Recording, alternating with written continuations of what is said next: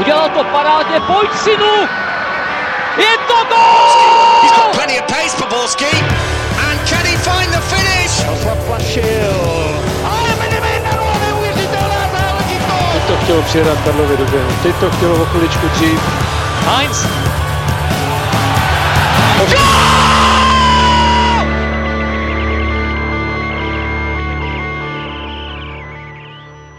Dobrý den. Tento týden bylo na internetových diskuzích pořádně dusno. Nejenže nám zrušili Slavíka a nedočkáme se tak dalšího zaslouženého triumfu Karla Gota, ale hlavně se v úterý večer neobjevil online další díl Fotbal Focus podcastu. Ale nemusíte se bát, nás nezrušili. Tentokrát jsme si totiž počkali na pátek, abychom vám naservírovali rozumy k úvodnímu kolu Ligy mistrů Evropské ligy, v níž se představili hned tři čeští zástupci. Rozebereme si tak pohárová utkání Plzně Slávy i Jablonce a naší pozornosti neunikne ani jmenování nového trenéra české reprezentace, kterým se stal Jaroslav Šilhavý. Na to vše a mnohé jiné je zde Karel Herring, šéf magazínu Football Club, jehož nové číslo právě vyšlo. Ahoj, dobrý den. Z deníku Sport jsem dorazil Radek Špriňar Eh, Dobrý den, ahoj. a nechybí ani Pavel Jahoda z webu ČT Sport. Ahoj. A od mikrofonu vás tentokrát zdraví Ondřej Erban. Naše dnešní povídání začneme v Lize mistrů, kde má za sebou svůj první zápas Plzeň. Západočeši sice doma proti CSK Moskva vedli už 2-0, ale ruský tým i díky proměněné penaltě v nastaveném čase nakonec uhrál remízu 2-2. Eh, Karle, pro začátek jednoduchá otázka. Je závěrečná dělba bodů spravedlivá? Já myslím, že z celkového pohledu je spravedlivá, protože jsme viděli dva eh, odlišné poločasy. Ten první Plzeň předvedla, řekněme, evropský výkon, to znamená to, co jsme znali i z minulé sezony proti Sportingu, proti Partizanu. Eh, druhý předvedla svůj ligový výkon, to znamená s rezervama byla, byla pomalejší, chyby v obraně tam byly. Inkasovala rychle ten uh, gol na 1-2, což byl velký problém. Samozřejmě uh, mluvilo se o penaltě, ale ten už předtím byl gol na 2-2, který byl uh, podle mě regulérní. Takže celkově si myslím, že ta plichta je spravedlivá. Plzeň určitě v tom zápase hrála, já nevím, 60 minut, si myslím, možná 70 minut, eh, velmi dobrý fotbal. Eh, Souhlasím s Karlem, že, že ten zápas eh, opravdu velmi ovlivnil ten brzký gol na začátku druhého poločasu, což prostě by se takhle zkušenému týmu, jako je Plzeň, eh, nemělo stát. A eh, mě teda jediný, co mě, co mě eh, trošku zklamalo, ale což teda tu Plzeň vlastně provází už delší dobu, že jakmile se dostane pod nějaký větší tlak, tak, tak v té obraně nestíhá, vytváří se tam díry a, a což se vlastně ukázalo v té poslední 15 minutovce, kdy Plzeň byla pod, pod velkým tlakem a, a vlastně tomu nedokázala nějak, eh, nějakým způsobem nebo rozumným způsobem čelit. No, a z toho pak vlastně gradovaly šance, dva neuznaný góly a vyvrcholilo to tou zbytečnou penaltou. Přesně tak, když se podíváme vlastně na ten první poločas, tak eh, osobně mě to samotného překvapilo, jak se ta druhá půlka změnila, ale ono to bylo i rozestavením, které CSK v prvním poločase vůbec netrefilo. Ten systém 3-5-2, respektive 5-3-2 při brání mi přišlo, že Plzni seděl, protože jak Limberský, tak i Řezník na druhé straně měli spoustu času k centrování, což Plzni, která se i trenér Vrba o tom před zápasem mluvil, že hlavní zbraní Viktorie by měly být centry a standardky, tak to Plzni fungovalo v podstatě na jedničku, zejména David Limberský, který v tom zápase předvedl skutečně výborný výkon. Ono to bylo i tím, kolik mu CSK dalo na té levé straně prostoru, protože tím, jak se zatáhla celá ta obraná linie, tak najednou ty křídla měly hodně místa ale to, jak on hrál, tak mi to připomnělo Davida Limberského v takové té nejlepší plzeňské éře a celkově výkon Plzně v prvním poločase zdálo se mi, že Pavel Vrba ten tým na ten start výborně připravil, hráli kompaktně, skvěle vyplňovali střed hřiště a díky CSK mi přišlo hodně bez zube, co se týče hry dopředu. Bohužel, ale jak tady kluci řekli, ten gól na 2-1 hodně zamíchal tím zápasem. Plzeň najednou začala bránit a byl tam podle mě klíčový faktor, že CSK změnilo rozestavení na 4-4-2, nebo respektive začalo hrát na 4 obránce a Plzeň tím ztratila tu výhodu nebo té dominance ve středu hřiště a CSK celkově v tom druhém poločase se strašně zvedlo. Hmm. Radek tedy zmiňoval ten rychle inkasovaný gol v druhé půli, ty si zase Pavle mluvil o změně rozestavení, Karle, vidíš tam ještě nějaký další faktory, které stály za tím, že byl tak diametrálně odlišný výkon Plzně v druhé půli směrem teda k horšímu? Ty dva, co řekli kluci, tak to jsou samozřejmě uh, ty důležité, nebo jedny z nejdůležitějších. Myslím si, že potom ta hra celkově Eh, zpomalila, no, nebyla tak, eh, nebyla tak eh, přímočará. Tady padl vlastně jméno Davida Limberského, který opravdu byl nad průměrem, on odehrál zápas, který kdysi hrával vlastně týden co týden, to byl ten jeho vysoký nadstandard, málo kdo uměl hrát takhle na stejné úrovni vysoké jako, jako David Limberský, tak to připomněl, jinak v Lize ten standard je nižší. Takže obecně si myslím, že obecně si myslím, že potom už nebyla tak, nebyla tak rychlá, tak přímočará. Hmm. Myslím si, že taky Plzní hodně uškodil odchod Daniela Koláře, který potom vlastně po tom svým eh, dlouhodobým zranění vlastně do, v Lize zasáh pouze do jednoho zápasu, odehrál 31 minut, tak odehrál skvělý utkání a, a vydržel, já nevím, 65 minut, pak musel dolů, protože už to se silama dál nešlo a, a myslím si, že to ten výkon ve, ve zbytku zápasu Plzně taky hodně ovlivnilo, protože Kolář byl v tom zápase opravdu pro Plzeň strašně důležitý. Já bych tomu přidal ještě tady ke Kolářovi, přidal i Krmenčíka, ta dvojka vepředu, hmm. on sám, myslím, Michal Krmenčík o tom mluvil, že skutečně návrat Daniela Koláře mu sedí, že oni ví, kam v podstatě ví, co od sebe čekat. Jsou tam nějaké ty podcastové, jak říkáme, automatizmy mezi oběma hráči. A musím uznat, že Daniel Kolář mě překvapil na to, že jak dlouho nehrál, chyběla mu nějaká zápasová praxe, tak eh, bylo vidět, že jak je pro klíčovým hráčem, na druhou stranu zase to ukazuje velkou slabinu Plzně, jak ta hra v podstatě, aby se držela nějakého vyššího standardu, tak jak eh, leží na jednom hráči, který je přitom už xkrát byl asi odepisovaný, přitom ukázal znovu, že bez něj Plzeň teď, na, za něj Plzeň v současnosti nemá žádnou adekvátní alternativu. To je přesně ono, že u něj vlastně, když ho vidíte v průběru normální sezony, tak on už vlastně se mluvil o tom, jestli už by neměl být nahrazený a tak dále, už to bylo takové, řekněme, průměrné, ale a to už není, to už je po několikáté v té kariéře, že vždycky pak, když se teda tam začne objevovat někdo, kdo by ho měl nahradit, tak se po čase zjistí, že eh, nikdo se tam na tu stejnou úroveň eh, Dana Koláře nedostal. Eh, Aleš Čermák dostal několikrát šanci hmm. a, a nepotvrdili. Jo. A ten eh, Dan Kolář pro něj tady ten systém plzeňský je opravdu specifický, jemu to strašně sedí. Jo. On třeba ani v repre, kde hrál hlouběji, tak nebyl tak prospěšný týmu. V Turecku jsem ho neviděl, tak to nedokážu, ale opravdu on si tam umí najít ten svůj, ten svůj prostor a ta spolupráce s Krmenčíkem opravdu funguje.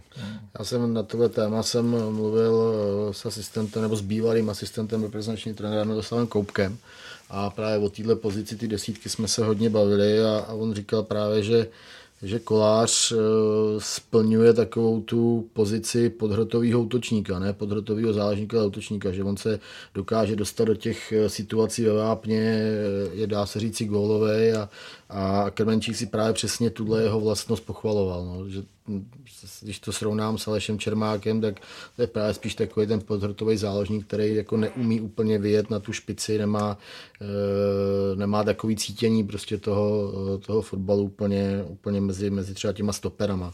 Když už se teda bavíme tady o Danielu Kolářovi, co myslíte, že on přinesl do hry Plzně, krom toho, že je to vlastně takový trošičku druhý útočník, který tam pomáhá eh, Krmenčíkovi na hrotu? No jednoznačně přinesl zkušenost, klid eh, v rozehrávce, sílu na balónu a, a to Plzeň prostě strašně potřebuje, aby, aby nahoře udržela balóny, pak se to těží krmenčí, těží z toho křídla. Jo, pro, tu, pro tu hru Plzně je to, je to strašně důležitý, aby, aby tam někdo takový fungoval a aby, aby měl formu a to prostě zrovna v tomhle zápase kolář měl. Navíc, eh, když se podíváme na tu na Plzeň, která nějak, nějak dlouhodobě drží tu kostru totožnou nebo nějaká ta linie toho týmu.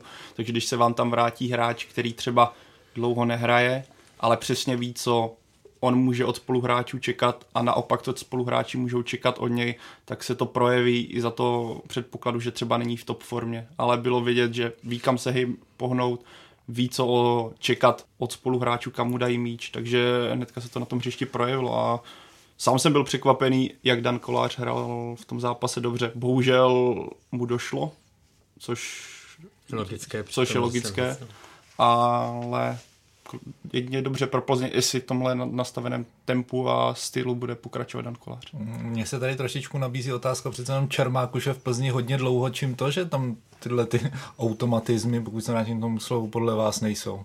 Ale Čermák pluje na takových jako zvláštních výkonnostních vlnách. On je schopný zahrát slušný zápas. Si vzpomínám, když dal hetrik eh, v Brně eh, minulou sezónu, mně přijde totiž, že, že on je platnější, jakmile nastoupí z lavičky. Teď se to teda úplně nepotvrdilo, ale to bylo daný i tím vývojem zápasu, jako to bych jako z toho nevinil, že jako Čermák může za to, že, že Plzeň eh, remizovala 2-2, to určitě ne.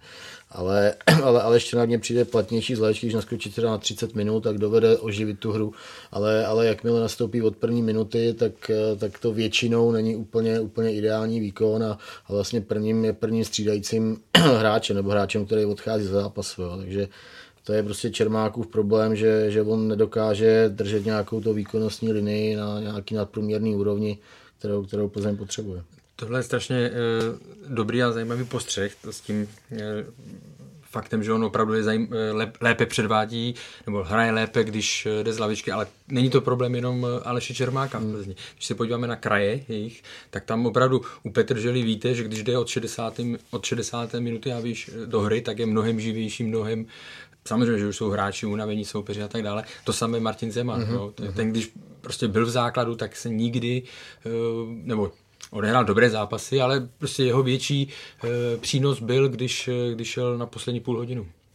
Každopádně, co se křídel týče, jak teďka Karle načal, tak musím uznat, že tah Pavla Vrby s nasazením Kovaříka do tohle zápasu se ukázal jako, podle mě, se ukázal jako správný a možná i zaskočil CSK, protože on do toho mohl vlastně pomohl Limberskému na té straně zbráním vlastně, když bychom vezli, vzali Zemana, tak on úplně takový obránce není, nebo tak silný do defenzivy neví, není. Navíc, jak Karel říkal, daří se mu spíš jako střídajícímu hráči. A ta kooperace mezi tím Limberským a Kovaříkem podle mě v tomhle zápase skutečně fungovala, že se dokázali zajišťovat. A bylo to znát zejména zase v té prvním poločase, kdy Fernandez, ruský reprezentant, který hrál podle mě na mistrovství světa velice solidně, hmm. tak ta hmm. pravá strana hmm. najednou nebyla tak nebezpečná, jak se asi čekalo a myslím, že i sám trenér CSK z toho musel být zaskočený. Hmm. No jako Fernandez byl třeba na mistrovství v Rusku jako podle mě naprosto klíčovým hráčem uh, ruského týmu a z druhé strany teda se musí ocenit uh, trenér Pavel Verba.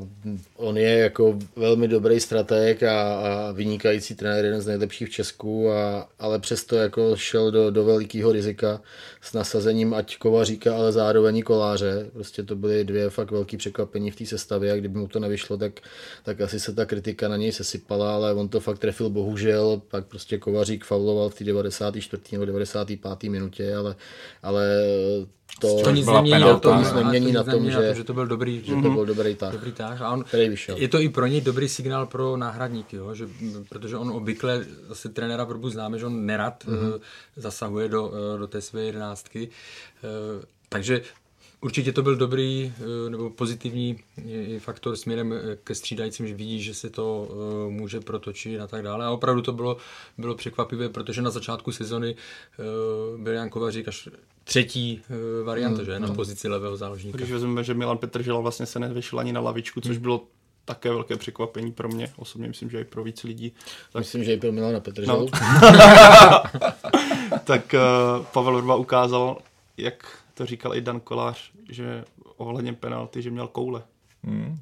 Dobrá, no a pojďme, pojďme ovšem ještě k dalšímu klíčovému muži Viktorie v tom zápase, Michalovi Krmenčíkovi, který se tam dvakrát trefil, jednou teda opravdu nádherně a zajistil v první půli vedení Viktorie 2-0. Přitom Přitom Krmenčík byl v posledních týdnech poměrně dost kritizován, to jak za výkon na Slávy, tak potom možná ještě víc uh, za výkon v reprezentačním dresu v utkání s Ukrajinou, kde se ovšem teda nepředvedli ani moc jeho spoluhráči. Uh, Radku, proč si myslíš, že tentokrát to Michalu Krmenčíkovi tak vyšlo? No, podle mě to je, když pominu teda zápas se Sláví, kde celý ten týmový výkon Plzně byl špatný od první chvíle, vůbec nastavení na to utkání bylo, bylo špatný od první minuty, tak eh, a když to srovná s reprezentací, tak si myslím, že hlavní rozdíl je v tom, že Kremečí byl v Plzni, jo, že měl okolo sebe eh, hráče, na který je zvyklý, který mu připravují eh, ten servis a, a v tomhle utkání se to, se to naprosto ukázalo. Krmenčík zase prostě potvrdil svoji podle mě úplně nejlepší vlastnost, co on má, to je zakončení z prvního dotyku. Vlastně oba góly dával z prvního dotyku a, a tohle on má jako suverénně nejlepší v lize z českých útočníků. Když se také promítnu, tak nikdo lepší tohle zakončení nemá. On se strašně těží a, a dává z toho hrozně, hrozně moc gólů tam ty dva zápasy, které eh, Radek zmínil, to znamená na Slávii a za reprezentaci, tam ten společný rys byl to, že ty týmy vybouchly jako takové krmenčíky, útočník, který potřebuje servis. To není uh, Lionel Messi, hmm. byť s ním teďka vlastně nastoupil ve stejné jedenáctce, když vybírali ideální sestavu, že jo, po lize mistrů, ale t- řeší se, jestli teda on umí hrát ve velkých zápasech nebo v nich selže. Zase je to někde mezi. Jo? Hmm. Jsou zápasy, které mu nevyšly, ale on má v evropských pohárech bilanci, myslím, dva, teď aktualizovanou 21 zápasů, 10 gólů. To je velmi, velmi dobrá bilance. Dával góly Steauvě, dával góly Partizanu, to znamená, to nejsou jenom nějaké podřadné, podřadné zápasy, takže je to někde mezi, ale je to hráč, který předvede to nejlepší, pokud má dobrý servis od ostatních. Tak. To se právě, ještě promiň, že ti Pavle do toho skáču, to je právě rozdíl mezi Plzní a reprezentací, kde on v Plzni ten servis opravdu dostane a, a strašně mu vyhovuje ten styl hry, jaký, jaký hraje Plzeň. Hodně, hodně skřídel, hodně prostě balonů jde do vápna a on jak je silný, už, už je taky chytrý, eh, kde má stát, kam si naběhnout. Prostě ty spoluhráče zná, ví, kam mu dávají balon, což je strašně důležitý a třeba v té reprezentaci tak měl super nástup, do té své reprezentační kariéry, ale, ale já nevím, po nějakých 4-5 zápasech to ustalo, od té doby odehrál asi 11 zápasů nebo 12 zápasů a, a, a dal gol eh, vlastně San Marino, tuším dva a jeden Číně, jo, takže opravdu pod průměrným týmům e, z nějakého evropského nebo světového hlediska. A, a je to prostě, zase se dostáváme k tomu nestylu reprezentace, který se hrál pod Karlem Jarolímem, no, tam jako Kremenčík těžko tam mohl vynikat, zase na druhou stranu neříkám, že tam nemohl odvíct z práce, jako to zase jo. Jasně, ten přístup, nebo jak to říct, ale on přístup byl horší, nebo ta, ne, ne že nechuť, ale víme, že No, přístup prostě nebyl stoprocentní, což eh, bylo i u ostatních. A tam je třeba zajímavé, on začal nastupovat eh, s Patrikem Šikem, mm-hmm. oni po jednom zápase si to strašně pochvalovali mm-hmm. jo, a tak dále. Ale teď už jim to moc tolik nešlo a když si vzpomeneme na jeden zápas, by to byl jeden zápas, Eh, když nastoupil, eh, když nastoupil s Jakubem Řezničkem, tak to trenér po poločase, mm-hmm. trenér Vorba to po poločase měnil, protože to nefungovalo. To znamená, ten hráč má, mu vyhovuje to, když je tam uh, sám a má ten, uh, a má ten uh, prostor pro sebe. A to nemusíme mluvit ani o Krmenčíkovi, to si můžeme vzít příklad třeba Messiho, když je to trošku nadsazené. Vy z mistrovství světa, když nemáte kolem sebe hráče, kteří ví, co pro vás mají udělat a ví, co od vás čekat, tak to prostě nefunguje. Ani on a to nezlomil. Tak, no. přesně tak. A ještě bych přidal k tomu druhému gólu, který zmínil, kdyby to dal Messi nebo Ronaldo, tak si myslím, že o tom fanoušci mluví ještě hodně dlouho a slintají na internetu o tom, slintají nad tím ještě hodně dlouho, protože to bylo skutečně velice pohledný gol, ať už to byla šajtle Davida Limberského, ale hlavně jak to trefil Michal Krmenčík, si první, jak říkal Radek z prvního doteku, ale přišlo mi jak, to, to vůbec ne, když to třeba nevypadá, ale to vůbec nebyl lehký kop a ta razance a všechno, jak to sedlo, to jsem sám zíral. Mimochodem, když dáte dva góly v Lize mistrů, ono už to má opravdu celosvětový, mm. celosvětový dopad, jo? protože já jsem viděl někde jenom Sky Sport News a tam prostě, jak běží ty zprávy a tam bylo Krmenčík eh, dva góly, když Plzeň remizovala 2-2, to znamená, že už to vaše jméno eh, běží, dostal se do té ideální jedenáctky, to už má opravdu velkou cenu a váhu. Hmm. V tom zápase ale důležitou roli se hráli rozočí, nejenom, že tedy odpískal eh, penaltu v nastaveném čase, ze které CSK vyrovnala, ale eh, také um, ruskému týmu neuznal dva góly. Pavle, byly to podle tebe správná rozhodnutí, tyhle tři důležitá vlastně rozhodnutí? Já to vezmu od toho nejjasnějšího, nebo což byl offside, ten byl odmávaný naprosto přesně a musím uznat, že sudí v ten, na to, že to byla 85. minuta, tak uh, velice klidné rozhodnutí Myslím, že už to tady, myslím, Radek to řekl správně, že ten gol, co dala CSK v nějaké té 83. minutě, kdy sudí pískl nakonec podle po radě Brankového, že to byl faul, tak ten gol byl regulérní, protože Mati Fernandez ten míč stihl ještě před hubníkem a byla to spíš nějaká setrvačnost nebo ten pohyb obou hráčů, že se ve finále srazili a hubník to takzvaně dostal do píštěly nebo na hole, kde to vždycky bolí, nebo ne, možná mu přišla plnoho, každopádně pro mě to byl regulární gól. A co se týče té penalty, také správně. A když si vzpomenu na mistrovství světa, o které jsme se tady bavili, kolikrát tam byly tyhle momenty písknuty a hmm. za pomoci videa. Já si myslím, že hráči by si pomalu měli uvědomovat, že se doba mění a že tyhle fauly se budou pískat, až přijde video, tak se prostě budou pískat mnohem víc a myslím, že na to týmy budou mnohem víc doplácet. Ukázalo se to právě na šampionátu, kdy tam bylo Harry Kane, kdy tam měl Tuniskem, přesně tak. přesně tak. A já už jsem o tom mluvil v před podcastu během šampionátu, já si myslím, že tohle, až video bude všude, tak to hodně změní systém bránění rohu. A navíc teda byla smůla u Honzi Kovaříka, že byl přímo před rozhodčím, on to měl úplně na očích a ještě do sebe narazili obránci, vypadalo to velice nešťastně, takže penalta za mě správně. Tam byl akorát ze strany sudí, tam byl snad jediný problém, ten gól, který měl platit, ale neplatil. Ono, asi se k tomu, ono se to týká i Jablonce, že asi se k tomu možná dostaneme, ale obecně, eh, jak si to zmiňoval, ten trend byl na mistrovství světa eh, úplně evidentní. Eh, co mi trošku chybí u rozhodčích právě, že je taková ten nedostatek tak konzistence udržet tady ten trend, protože jsou rozhodčí, kteří opravdu prominou, že se tam drží, že tam s někým hodí a tak dále, ale vzpomínám si na, když Lester získal titul, tak přes léto eh, komise rozhodčích eh, zdůraznila hráčům, že budou hodně dbát na to, hlídat to, jestli při těch standardních situacích, na držení a tak dále, a jestli, kdy jsou momenty, kdy ten hráč vlastně má svého hráč, soupeře, kterou má hlídat, vůbec se nedívá na balon, vůbec se nedívá na centr, odkud ten míč letí a jenom se ho snaží rozhodit, držet a tak dále. A oni za tohle, když to vůbec to nevypadalo, to nebyly ani fauly, ale oni za to pískali penalty, nastavili tady ten trend a Leicester s tím měl, který má silné hmm. obránce, který dokázali ubránit ty standardky, tak tady s tím měli na začátku té obhajovací sezóny velké problémy, protože jim tam pískali hodně, hodně faulů. Já jsem hmm. za to rád, protože když se podíváme na, těch, na ty rohy, to je, sumo, to je některé, něk, když hmm. přesně Karel jak zmínil, někteří ty rozhodčí to v podstatě nechávají a když se potom podíváte, jak jsou některé obrany schopny bránit, tak to je naprostá v podstatě urážka nějaké ofenzivní snahy. Tam to, co předvedl jak se ještě k Jablonci dostaneme, ale to, co předvedl Holeš, kdy ho tam držel v podstatě kolem pasu, to, to je v podstatě vlastně proti logice. Já si myslím, že by měli trenéři na tom začít pracovat, že takhle už se hold nebrání a že za to budou ty týmy trestány hmm. dřív, než přijde video a nastane ta vlna, že v každém kole budou 3-4 penalty za to, že se při rozích drží.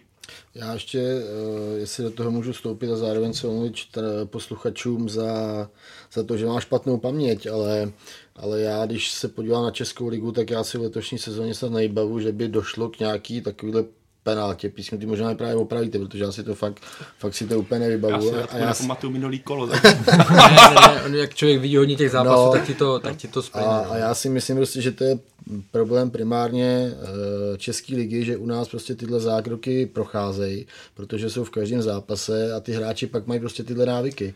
Pokud tohle pak udělají v evropské lize, tak jsou za to potrestaný. No. Je to já si myslím, že celkový, pro... se. Ano, a celkový problém České ligy podle mě je, že u nás je nad abnormálně vysoký počet faulů. Když to porovnám s nějakými zápasy Premier League, které se hrajou v obrovském tempu, hmm, hmm. kdy tam do sebe mydlí a tam je třeba uh, bilance faulů po zápase Liverpool, Manchester United uh, eh, 12-14 a my se hmm. podíváme na zápas uh, Baník se Spartou a to, byl víc, to byla víc eh, bitvá válka než, eh, než fotbal. A obecně těch faulů, takových těch na středu hřiště, kdy mm, mm. prostě jsem tam pozděl něco, tak ho trefím a tak dále. A souvisí to i tady s tím uh, nehlídaným nebo netrestaným držením uh, v pokutovém území. Když jsme, když jsme u těch faulů, uh, tak uh, vlastně nejfal, týmem, který nejvíckrát fauloval během eh, prvního kola ligy mistrů byla Viktoria Plzeň.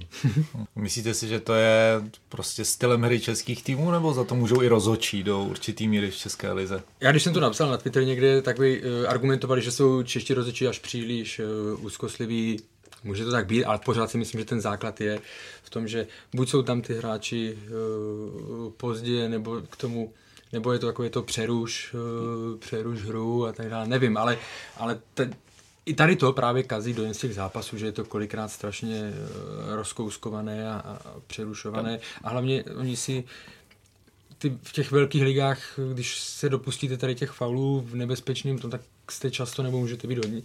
Hrozí vám, že budete potrestáni, takže si na to dáváte bacha. Já bych to možná použil, využil slova Tomáše Hybšmana po tom zápase s Jabloncem, kdy on mluvil že Česká liga je taková kopaná a že je strašně soubojová. To je právě ono, mm, že možná když se podíváme na evropské soutěže nebo na evropské poháry, anglickou ligu, španělskou ligu, tak ty hráči v situacích, kdy třeba České lize to někdo mázne ku předu a najednou, najednou je tam vysoký míč, do kterého ty hráči jdou, najednou je tam faul, tak se spoustu situací řeší víc konstruktivně, hraje se víc po zemi, hraje se ve větším tempu, takže tam ve finále není prostor tolik faulovat a Karel přesně řekl, navíc jsou ty fauly mnohem nebezpečnější a hrozí z toho gól, takže si dávají ti hráči větší pozor.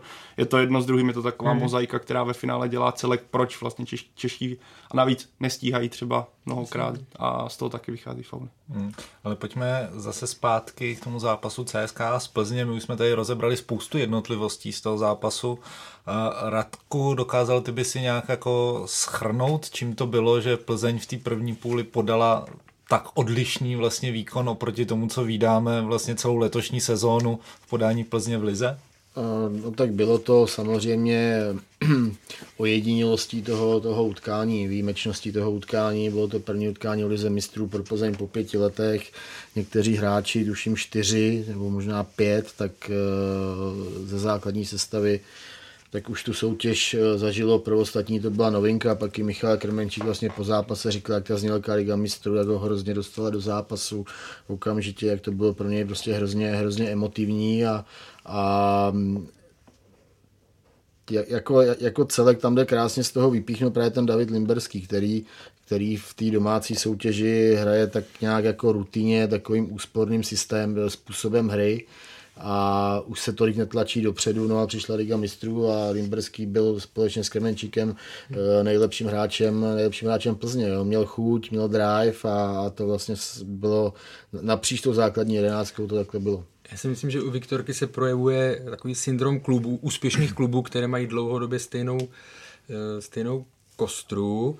Vzpomínám si, a teď mi neberte samozřejmě jako za slovo, že budu porovnávat uh, Plzeň s Realem, ale je to ten typ, na přelomu století Real Madrid vyhrál uh, třikrát, uh, třikrát ligu mistrů, vždycky uh, obrok, a on se v Lize, tam bylo, že to byly Galacticos, on se v Lize trápil a v Lize mistrů neměl konkurenci, protože pro ty hráče ta liga už byla jenom taková obyčejná soutěž, prostě kde to už byla povinnost, taková ta rutina, jak ty mm, říkáš, u mm. Davida Limberského, a zatímco když přišli do ligy mistrů, tak eh, hráli úplně jinak. A ta Viktorka to ukázala tohle už na jaře v pohárech, kdy hrála úplně ano. jinak, Evropskou mm. ligu a pak eh, ligu, že tam se dostala do velkých problémů. A to samé bylo i vidět, eh, vidět teď. Samozřejmě ta Liga mistrů je pro všechny svátek a tady to bylo vidět naplno. Uh, podívejme se také ale na CSK v tom utkání. Uh, ona Plzeň se vlastně potkala s, s tím letím celkem už při své poslední účasti. V Lize mistrů tam tenkrát skončila před ním na třetím místě. té tabulce ten současný kádr CSKA je ale poměrně hodně mladý, omlazený oproti tomu, co jsme viděli předtím. Myslíte si, že to se mohlo nějak projevit na hře toho ruského celku? Bylo to nějak znát, že to měli tolik mladých hráčů? Já si myslím, že určitě, tak eh, když pro mě vždycky CSK dřív, když hrála s ním z CSK Plzeň poprvé, tak byla spíš takovým nesympatickým týmem postaveným kolem bratrů, bratrů Berezuckých a řekněme možná i přeplacených věc, které přišly do Ruska hlavně za právě za finanční odměnu. Teďka naopak ten tým mě přijde hodně, hodně sympatický a má podle mě velký potenciál, jestli to tam jednoho dne nerozmetají s tím, že se nebude dařit hned, ale tím, že se vydal na tuhle cestu, tak je to podle mě, je tam nějaká důvěra, protože když si vzpomeneme na, na jméno Vlašič, který vlastně dal penaltu na 2-2, ale co on z Viktoriány dělal v druhém poločase, kdy je mu je 20 let a ta technika, kterou on má, ne, přímě neviděl jsem to třeba na straně Plzně žádného takového hráče. Ano, to zase je to koupený hráč, ale CSK v současnosti také nemá peníze na rozdávání a ten tým, ať už tam byli 19-letý, 20-letý kluci, třeba ten střídající Sigurdsson, Islandian, já úplně teďka nevím, odkud ho přivedli, ale 19 let premiéra a hnedka bylo vidět technika, rychlost na míči, eh, rychlost normálně a podle mě CSK má před sebou velkou budoucnost, pokud se, jí to, pokud se mu to podaří udržet ten tým. Velice se mi to líbilo, i s tím trenérem, který tam je. A hlavně omladili obranu, už nemá věkový průměr 48 let. Eh, Výborný byl taky Žamaladinov, uh, Timur Žamaladinov, když, uh, když nastoupil do toho zápasu v 85. minutě, hned se dostal do dvou šancí a tu plzeňskou obranu zlobil. No byl to takový střed no, toho, toho mladšího týmu proti, uh, proti přestárlému týmu, jestli se to tak dá říct, ale, ale asi určitě no je, je otázkou. No, jako, nechci říkat, že třeba Plzeň dojela na kondici vůbec, jako jo, ale, ale se neviděl žádný fitness data, takže je těžko, těžko soudit, ale třeba to v tom taky mohlo hrát roli třeba v tom závěru, že už prostě ty hráči Eh, někteří, kteří už mají vysoko přes 30 let, tak třeba nebyli úplně tak svěží a čerství a, a třeba se to taky mohlo projevit, že kdyby měli třeba o dva roky míň nebo o, o tři, tak, tak by ten konec dohráli třeba, třeba mnohem, mnohem líp. No, ale, ale říkám, to se do toho nechci pouštět, protože to bych musel zdát nějaký detailní eh, data z toho zápasu. Hlavně CSK se pak ke konci vezlo na strašné vlně, to bylo takový ten tlak, který když se vám daří držet, tak strašně rost, s, vám, s tím strašně roste výkon Naopak Plzeň tím, že nedokázala podržet ani chvíli míč, jak už jsme tady zmínili, to střídání eh, řezníček s Čermákem, prostě tam jakýkoliv nákop dopředu se vracel v podstatě jak od zdi a CSK se držel v totálním tlaku a ten gol bylo takové vyústění. No Karle, jak ty si myslíš, že zahýbala tato remíza s šancemi Plzně na postup do jarní fáze? Asi spíš teda Evropské ligy než ligy mistrů. No tak nemůžeme říkat, že zůstávají stejné, protože je to ztráta ještě z pohledu toho e, vývoje e, zápasu. Pavel Vrba i další vždycky u ligy mistrů přiznávají, e, že se hlavně hraje, když budu mluvit rea, realisticky, že se hlavně hraje o to třetí místo. Takže oni, pro ně souboje s CSK jsou klíčové. Je to ztráta před, při první účasti, taky remizovali první zápas s, s Borisovem, dokázali Bělorusku vyhrát. Neříkám, že se to bude opakovat, může se to opakovat, ale prostě ta situace je taková, že ztratili, ztratili doma, no, tak uh, uvidí se samozřejmě v těch dalších zápasech. Plzeň končí s AS Řím. Ano. Uh, může to být podobný efekt, jako když Plzeň končila s AC Milán, který už měl... Podle mě CSK ne, v Rusku končí. Ne, ne, pátý zápas, pátý zápas. v Rusku jo? a, a s AS Druhý zápas, druhé kolo jo, takhle. a šestý. No. No. Takže zase tam může hrát roli, že už bude třeba ASG mít uh, jistý postup a tak dále. Teďka těžko spekulovat, ale samozřejmě je to, je to pro ně velká ztráta. Tak to je asi dneska vše k tomu zápasu Plzeň CSKA. Jenom na závěr této části připomenu, že všechny sestřihy uh, zápasů Ligy mistrů a konečně Evropské ligy, o které se budeme bavit teď, můžete najít na webu čtsport.cz.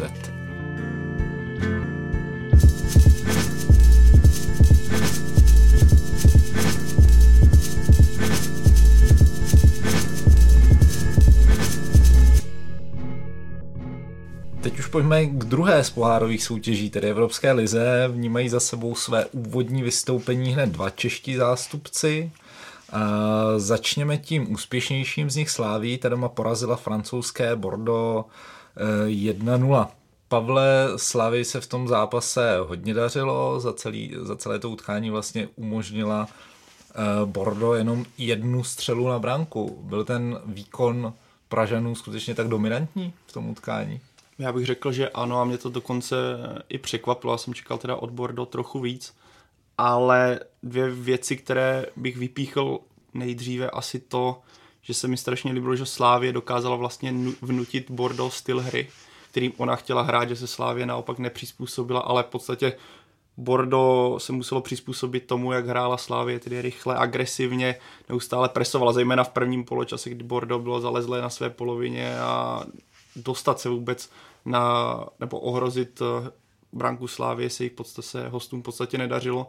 A druhá věc se podle mě ukazuje, o které už jsme se tady xkrát bavili, že ten styl Jindřicha Trpíšovského začíná fungovat a ten tým má nějakou tvář, je tam vidět rukopis, který se projevuje v kas, skoro v každém zápasu. Přesně tak. Nechtěl, nechtěl, jsem je zač- nechtěl jsem je vypustit do éteru, ale je to tady. Takže jenom tři na celé už, Ale jestli někdo hraje, jak jsem zmiňoval na Twitteru, tu za každý automatismus panák, tak už máte třetího, takže příjemný poslech. Každopádně tohle se mi velice líbí a obecně ten první poločas ze strany Slávy byl skvěle zvládnutý a vypíchl bych zejména střed hřiště, kde byla trojice Traore, Souček a Hušbauer na to, že Traore je tam nově, tak to fungovalo skutečně výborně. A celkově ten druhý poločas byl trošku jiný, Slávě začal trochu více bránit, bylo to víc, trochu víc pasivní, ale na druhou stranu oproti třeba českým zástupcům, kdy najednou povolí, tak tentokrát Slávě v podstatě Bordeaux za, celý, za celý zápas do ničeho nepustila. Statistika mluví jasně, Bordeaux mělo za celý zápas jednu střelu na branku a pokud si jako snažím vzpomenout na nějakou velkou šanci, že bych si řekl, jo, tam mělo Bordo naději na vyrovnání, tak si vlastně ani neuvědomím, že by něco takového bylo. Tam jediná výtka je, že si to Slavia mohla udělat ještě o tak. něco jednodušší, kdyby se jí podařilo dát uh, druhý gól, ale jinak to bylo opravdu Obecně z toho večera, když člověk jde na takový pohárový zápas se, s výbornou návštěvou, tak ten dojem je velmi, velmi pozitivní, protože přesvědčivý výkon, eh, atmosféra atmosféra vynikající, to už eh, potvrdili několikrát eh, ti fanoušci Slávě, Tribuna Sever. Já, když tam sedím na té novinářské tribuně, ať už to bylo v minulé sezóně, eh, když tam byli no, zahraniční novináři, včera z Francie, oni si to točí na kamery, mm, mm. fotí si to, protože i když jsou na něco zvyklí, tak tohle je opravdu vysoký nadstandard, řekněme, co se týká vytvoření atmosféry na stadionu. Já vždycky budu zdůrazňovat, že vidíte, že to jde i bez, eh, bez ohňů, prostě bez, eh, bez hmm. petard, jo, protože a to je úplně ideální nebo dokonalý příklad toho, jak může vypadat dobrý fotbal jako úspěšný dobrý produkt. Hrajete pěkný fotbal, který ty lidi baví, i kdyby třeba se nepodařilo vyhrát a máte to, pardon, a máte to podpořené eh, vynikající, vynikající atmosférou. Mě možná Twitteru se ugrilují, ale podle mě je zbytečné teda já si myslím to, co Karel, skvělá atmosféra, která navíc tomu týmu hodně pomáhá, aby hrál tak hra, jako hraje Slávě. Myslím, že je hodně propojená s tím, jaká je atmosféra na, na tribuně Sever, potažmo na celém stadionu. Ale to skandování, myslím, bylo jenom jednou v zápase, ale je to zbytečné riziko UEFA Mafia. Tady se můžeme se bavit o tom, jak to je. Já si myslím, že my jsme se shodli možná s fanoušky, ale ale to, že to tam budete skandovat... Může byl zajímavý postřeh, akorát, že část Myslím, bylo tady pískání proti ale tomu. začala pískat. Eh, tak. Předpokládám, že začali ve VIPu. Tak. aby nebyli zase potrestáni. Jestli Nezačali ve VIPu skandovat? Ne, právě, že aby, aby se ukázalo, že uh, nechtějí být potrestáni, že se poučili. Ale ne, teď jsem to zlehčil, ale je dobré, když se na to objeví i tady ta reakce, protože opravdu včera to bylo naprosto zbytečné, když to. Eh, když to řeknu tak. Ale jinak to choreo, co tam bylo, ne, to klobouk je... dolů, to bylo fantastické. A to, co vlastně fanoušci dokáží ve svém volném čase udělat, to bylo zážitek. Za mě v tuto chvíli, když to zobecním, tak eh, Slávia a Baník má nejlepší fanoušky v lize, respektive umí vytvořit nejlepší atmosféru. Baník má tu nevýhodu, že hraje doma na stadionu s s atletickou drahou, takže to tak není e, cítit, nemá to takovou sílu, jako když e, začne e, ten vliv tribuny Sever. Hmm. Ale pojďme zase na chvilku zpátky k tomu zápasu z Bordo. Už jsme se v podstatě, jste se všichni shodli, že Slavia podala poměrně hodně dominantní výkon. Přesto ten výsledek 1-0, Čím to, že Slávisté nedokázali zvítězit větším rozdílem? Projevili se podobně jako by vlastně v tom utkání proti Dynamu Kiev nějaké problémy s produktivitou, dejme tomu Radku? No já si myslím, a teď nevím, jestli se mnou teda budete souhlasit, ale, ale já si myslím, že třeba Slávia si včera úplně za stolik jako vyložený šanci nevypracovala. Mě ten výsledek 1-0 docela, jako, docela sedí. Asi, asi úplně nekoresponduje třeba s tím obrazem hry, protože Slávia byla po většinu zápasu opravdu dominantní a, a lepším týmem e, na hřišti, což teda mělo z mýho pohledu velkou Eh, velkou souvislost eh, s pro mě úplně nepochopitelnou organizací hry eh, Bordeaux, ale to je, ale to je jiná věc. Slávě prostě do úzkých dostala, ale tolik vyložených šancí si nevytvořila. Gól na 1-0, to, jestli to byla podle mě polovyložená šance, protože to zmáhal fantasticky trefil ve strašně těžké pozici.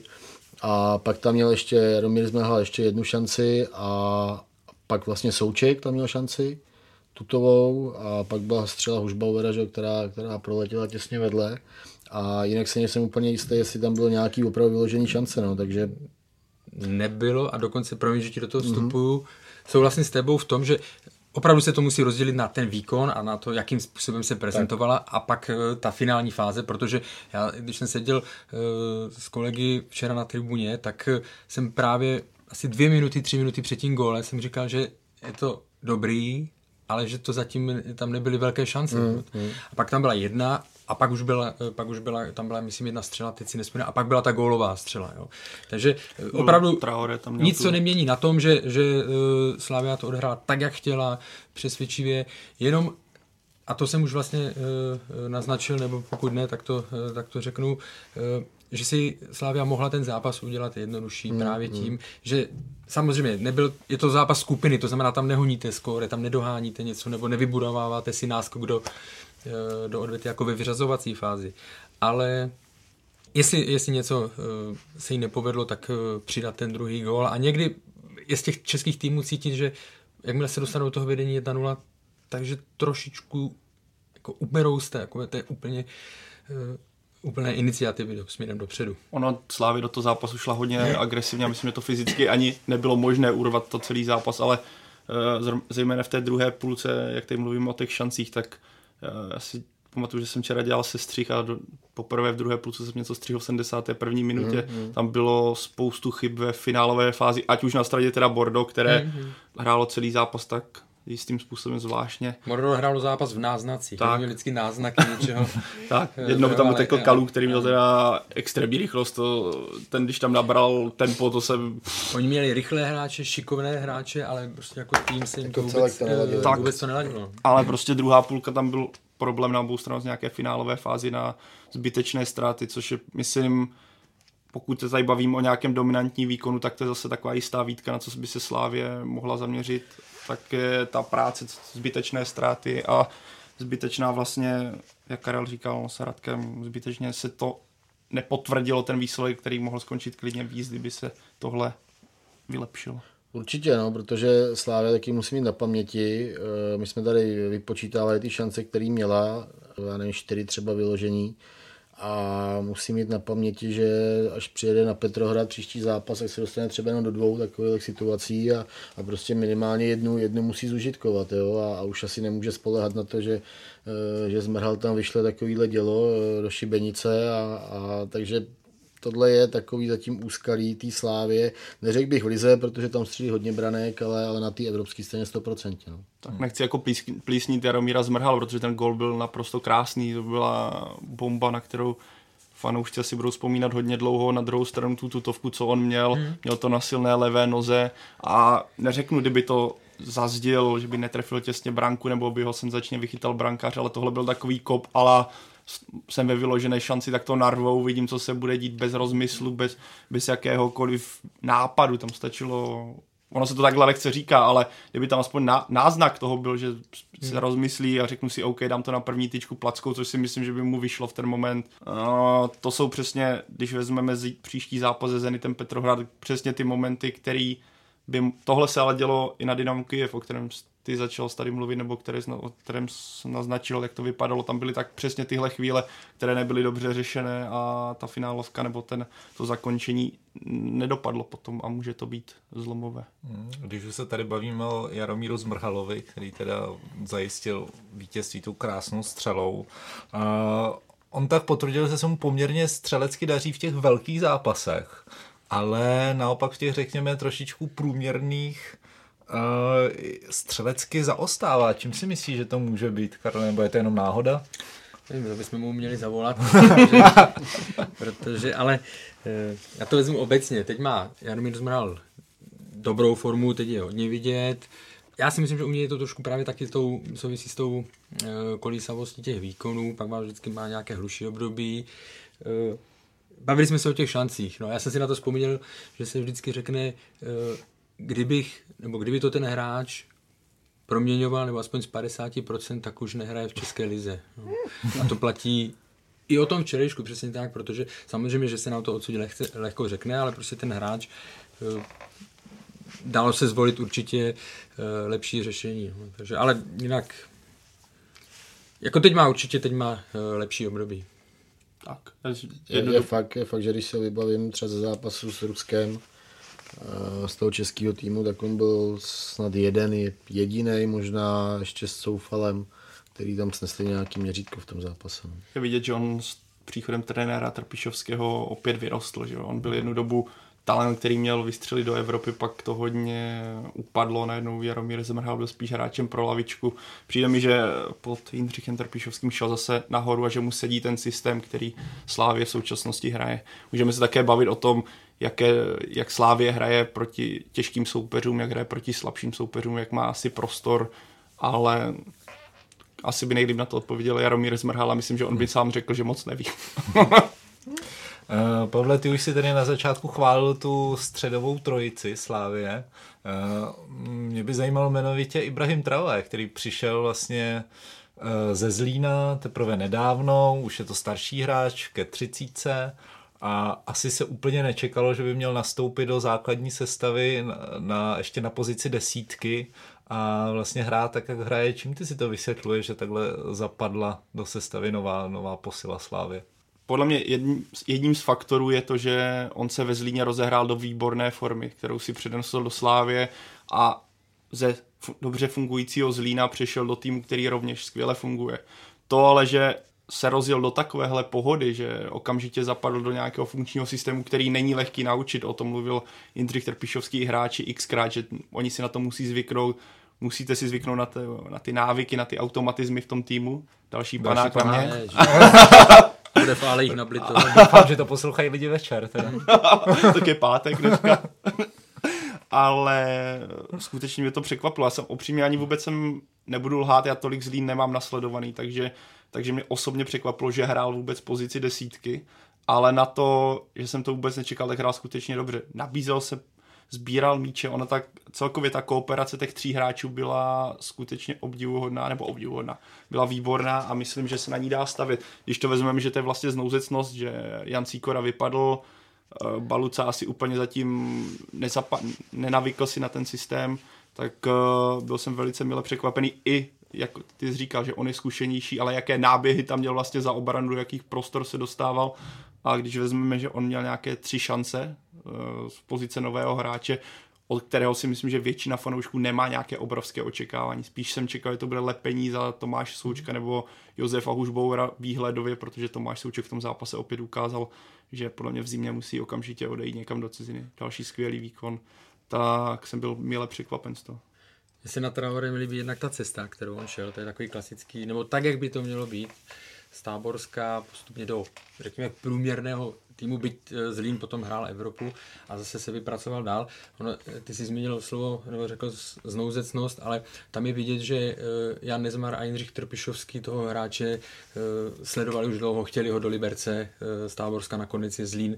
Takže pro ně to, to zase se bavíme, u některých přestupů, obecně budu mluvit v Česku, jsou to takové tahání, tahání z klobouku, jo, tady věděli, věděli proč ho chtějí a tak dále. Ještě to, jsem myslel jako znouzecnost z pozice desítky, než jako Jasně, přišel, jo, tak. pozici, ano, tak, ano, jako, rozumím, to... rozumím. Ale tohle bylo, tohle uh, prostě se jim zatím uh, povedlo, taky jsem nečekal, že si takhle rychle zvykne, ale na druhou stranu, zase to podpo, uh, podporuje jenom to, když v tom klubu všecko funguje a ve Slávii to teď funguje, jak má, tak toho hráče, když ho dáte do fungujícího systému, tak si na to velmi, velmi dobře zvykne. Kdyby přišel do týmu, který se který se trápí, který hledá svoji cestu, který ještě neví, jak, tak, tak by takhle nevyčníval.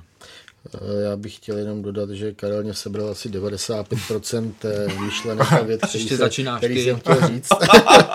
takže, takže já se omezím jenom na, na jedno, že eh, pánové Nezmar s Tepišovským moc dobře vědí, o čem, o čem to je a, a přesně věděli, jakýho hráče si berou a kam má zapadnout a takže já, mě to vůbec nepřekvapuje, že, že Traoré hraje tak, jak hraje v té I když máš pravdu, že ve Zlíně nehrál tak vysoko, no. pokud... Já, právě, já úplně nevím, ale myslím, že právě nikdy jsem, spíš jsem hmm. skutečně viděl na takové pozici, nebo čekal jsem o pozice Hušbauer, hmm. Souček, ale... Já, já, si myslím, že třeba v té slávě, že tam úplně jakoby typická desítka jako neexistuje, jo? že tam jako se hodně prolínají v té záloze, měnějí si posty jo? A, a to si myslím, jako, že hmm že tam jako, aby se dalo mluvit o nějaký úplně typický desíce, kterou třeba hrál včera Traore, tak to si myslím, že se úplně nedá. No. A já bych to dal Radku svým pěti procentům, že těch tvých 5%, ta myšlenka v Česku to moc uh, není tradiční, tady tohle, že máte někoho, koho rovnou zasadíte do toho mm, systému mm, a funguje to skvěle. Mm. Často to bývají takové ty nahodily nákupy, mm. ale uvidíme, co se bude dít. Hmm. Není teda vlastně tenhle ten Traorého výkon ještě na této pozici trošičku ale špatnou zprávu pro českého fanouška z hlediska vytíženosti Honzy Matouška? Tak Matoušek asi spíš do křídel. A, no, může a já jsem ve spoř... středu, no. ale, ale, nebo určitě, může, ale problém je u, to, u Honzy Matouška je, že uh, on měl opravdu zůstat uh, až do konce podzimu v příbrami, oni museli řešit, uh, reagovat na ta, na ta zranění, uh, nebude to pro něj, uh, nebude to pro něj vůbec jednoduchá situace, paradoxně jsem se o tom s někým bavil, víc prostoru na ten jeho styl hry by mohl dostat v Evropě, kde je to otevřenější mm-hmm. ta hra než, než v České lize, kde Slávia musí dobývat. Chceš ještě něco dodat, Radku? Ne, tak už ne. Může, můžeš. Jestli jsi nějakých dalších 5%. nějakých 5%. Jen, jen si myslím a, a jsem přesvědčený o tom, že, že ve Slávi uh, bude Jindřich Trpišovský s Matouškem velmi citlivě pracovat a přistupovat k němu a myslím si, že Matoušek uh, šance dostane, protože Slávě má náročný program a, a na, to hřiště, na to hřiště se dostane a, a myslím si, že já, já bych se nedivil tomu, kdyby třeba Náhřeš patřil mezi stabilní hráče základní sestavy, nebo dejme tomu mezi okruh 12-13 hráčů, který byl nejčastěji nasazovaný. Pokud se nic nezmění nebo nestane něco, tak eh, by oni mělo platit to, co o Traorem. Když vstoupí do toho fungujícího systému, tak se i on s tím velmi rychle může, tak. Eh, nebo může se tam velmi rychle adaptovat. Já tam, já tam mám pořád takový jistý varování pro mě. Honza Matoušek je řekněme strašný hype okolo něho, že on 40 minut milionová posila, každý čeká, že strašným způsobem vystřelí. On byl v nějakém systému v příbrami. Myslím, že já jsem opatrnější hmm. a dokonce bych řekl, že až se vrátí Olajanka, všichni se uzdraví, tak by bylo dokonce možná radši, kdyby šel. Já nevím, jestli je to teďka možný, ale že by ještě šel na, do příbramy hostovat zpátky klidně. Ale když zapadne, budu jedině rád, ale bude to mít těžký tím, co kolem něho se děje a co od něj lidi čekají teďka v současnosti. No a když se vrátíme zpátky teda k tomu zápasu Bordo, Karle, myslíš, že se na tom výkonu Slávě projevily nějak už ty zkušenosti, které tenhle ten tým nazbíral v evropských pohárech, jak loni, tak vlastně v těch předkolech letos, nebo to zatím tolik nevidíš? Myslím si, že se to už nějakým způsobem uh, projevilo, protože to zvládli dobře, i do toho závěru dobře, tam samozřejmě pak jsou vždycky nějaké, když ten tlak, aspoň ten finální narůstá, tak jsou tam nějaké situace, kde si řeknete, aby, aby je to nevytrestalo, že ne, nezvýšili na 2-0, ale už je to, je, ty první zápasy jsou vždycky ve skupině jsou opatrnější a, a myslím si, že Slávia eh, to zvládla tak, jak jsme se bavili, věděla, co chce hrát, ten, eh, ten plán přenesla na hřiště a byl to, byl to velmi, eh, velmi sebevědomý sebevědomý pohárový výkon. Tak on každý zápas asi pro hráče, když hrajete v Evropě, je to úplně jiný styl v fotbalu, tak vám něco dá navíc. Že jo? Slávě minulý rok byla vytrestaná v té základní skupině, taky měla dobrý rozjezd, pak uh, s Astanou doma vypadla ze základní skupině pro mě tehdy velmi překvapivě a věřím, že právě takovéhle dílčí body a řekněme dílčí zklamání ten tým dokáží posílit. Já jsem se o tom kdysi bavil s Tomášem Rosickým, když on ve Spartě jako teenager začal hrát ligu mistrů a on říkal, že vlastně každý ten zápas z těch šesti ve skupině, že vás někam posunul, že to bylo, prostě to bylo tak nahromaděná koncentrace těch zápasů, těch zkušeností, které, které on získal, že vás to opravdu může eh, vymrštit někam a viděli jsme to i u Plzně při první jejich eh, jízdě nebo jízdě kvalifikační jízdě a pak eh, účasti v Lize mistrů, kdy ty hráči potom plynule přešli nebo skokově přešli do reprezentace a zvládali to. Najednou vidíte, jak hrají jiné týmy, jak dokáží k tomu přistupovat hráči, jak se dokáží třeba chovat i při bránění. Jsou to takové dílčí věci, ale právě tím, jak to vnímáte jako kdyby účastník a vnímáte to také třeba při přípravě, jak najednou se nepřipravujete na příbram, kterou znáte xkrát, ale najednou se připravujete na tým, kde je x hvězd a najednou vidíte, jak oni se chovají v těch detailních rozborech. Je to, podle mě každý hráče to musí posouvat, i co se týče nějaké motivace v hlavě, si řeknete, jo, tady bych chtěl být dlouhodobě. Hmm. Radku, myslíš, že to může mít velký vliv, hlavně teda jakoby na psychiku hráčů, tohle ten vítězný vstup do skupiny? Jako ohledně dalšího pokračování. k dalšímu vývoji, no. Evropské lize. Eh, já na tohle úplně jako moc nedám. Jo. Já, jestli se říká, eh, psychika je dobrá, když tým vyhraje, psychika je špatná, když tým prohraje. Eh, já si myslím, že to je především o, o každodenní práci v klubu a o tom, jak je ten tým připravený na tyhle velké zápasy. Samozřejmě, že to Slávy může pomoct, protože pojede do, do Petrohradu s takovým větším jako klidem na duši, že nemusí za každou cenu budovat, a, a, ale zase to prostě bude o výkonu, o sebevědomí a, a, a o tom, aby tam prostě předvedl kvalitní zápas. Pak, pak má šanci, pak má šanci bodovat. Hmm. Nebo uspět. A vlastně to, my jsme tady hodně, hodně, hodně chválili uh, Slávy, ale už jsme to tak v náznaku nakousli výkon Bordo. Nebylo pro tebe trošku zklamáním, Radku? Eh, no, tak, já, už jsem se, já už jsem se k tomu vyjádřil, že především teda uh, zklamala organizace, organizace hry u, u Bordeaux, protože to bylo jako kolikrát strašně nedotažený, hlavně směrem do obrany a takový hektický směrem dopředu, což mě uh, na jednu stranu u francouzského týmu úplně nepřekvapilo, protože oni, eh, francouzský týmy, jak tam mají hodně mladých hráčů, tak, tak hrajou takový živelný, eh, hodně rychlej fotbal, ale, ale u toho Bordeaux mě to jako až, až zaskočilo, protože to je tým, který by tyhle zápasy podle mě zvládat líp. Když český tým uhraje v pohárech nebo porazí tým z těch top pěti e, lig, tak většinou je to kombinace, že musí ten český tým odehrát nadprůměrně dobrý zápas nebo vysoký standard a tomu soupeři to většinou e, nevíde. Jo. Stály se i příklady, případy opačné, nebo neopačné, ale s tím, že prostě to byl opravdu tak vynikající zápas. Ale Bordo, já samozřejmě nemůžu říkat, že ho mám nasledované, že, že hmm. vidím sestřihy jejich zápasů, ale celkově ty zprávy, co přicházely od začátku sezóny, v tom klubu je neklid, tam si měnil trenér, hráči jeden den odmítali trénovat na podporu trenéra Poeta, že jo? takže oni v Lize je vidět, že se jim nedaří, takže to zapadlo i tohle samozřejmě hraje roli eh, v tom, kon, v tom konečném výsledku. Přesně tak. No, se na začátku podle toho, že Bordeaux skončil šesté, tak se dálo očekávat, že by měli být favority, ale tady přesně ty faktory, co zmínil Karel, ať už to vezmeme, že Alex Král byl skoro na příchodu do Bordeaux, najednou se to stoplo, Michal Krmenčík, najednou Bordeaux hledal na poslední chvíli útočníka a přivedl Corneliuse, který je tam, není to žádná záruka golového při golových hodů, takže pro mě Bordeaux podstatě proslávy, pokud chce postoupit ze základní skupiny, což já věřím, že snad vyjde,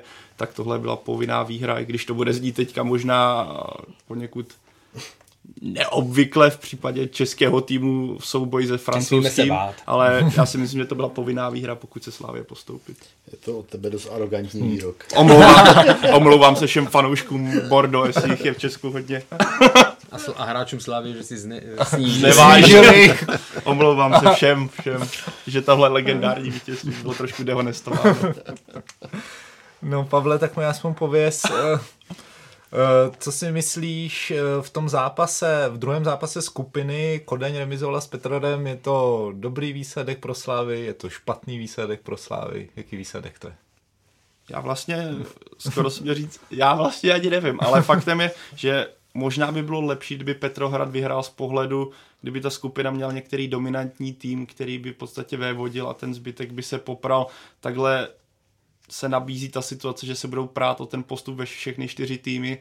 Navíc pokud Petrohrad teda skutečně potvrdí tu pozici toho favorita, což pro mě pořád je, tak právě ten bod, co uhrála Kodaň, mohla být hodně důležitý a klíčový ve finále v tom závěrečném měření. A navíc to naznačuje to, jak Kodaň na tom je, že vůbec nebude slabá. Já jsem viděl teda jenom se střih toho zápasu a u nás a musím uznat, že jediná vlastně příležitost, co tam byla ze strany Zenitu Petrohrad, tak byl ten gol.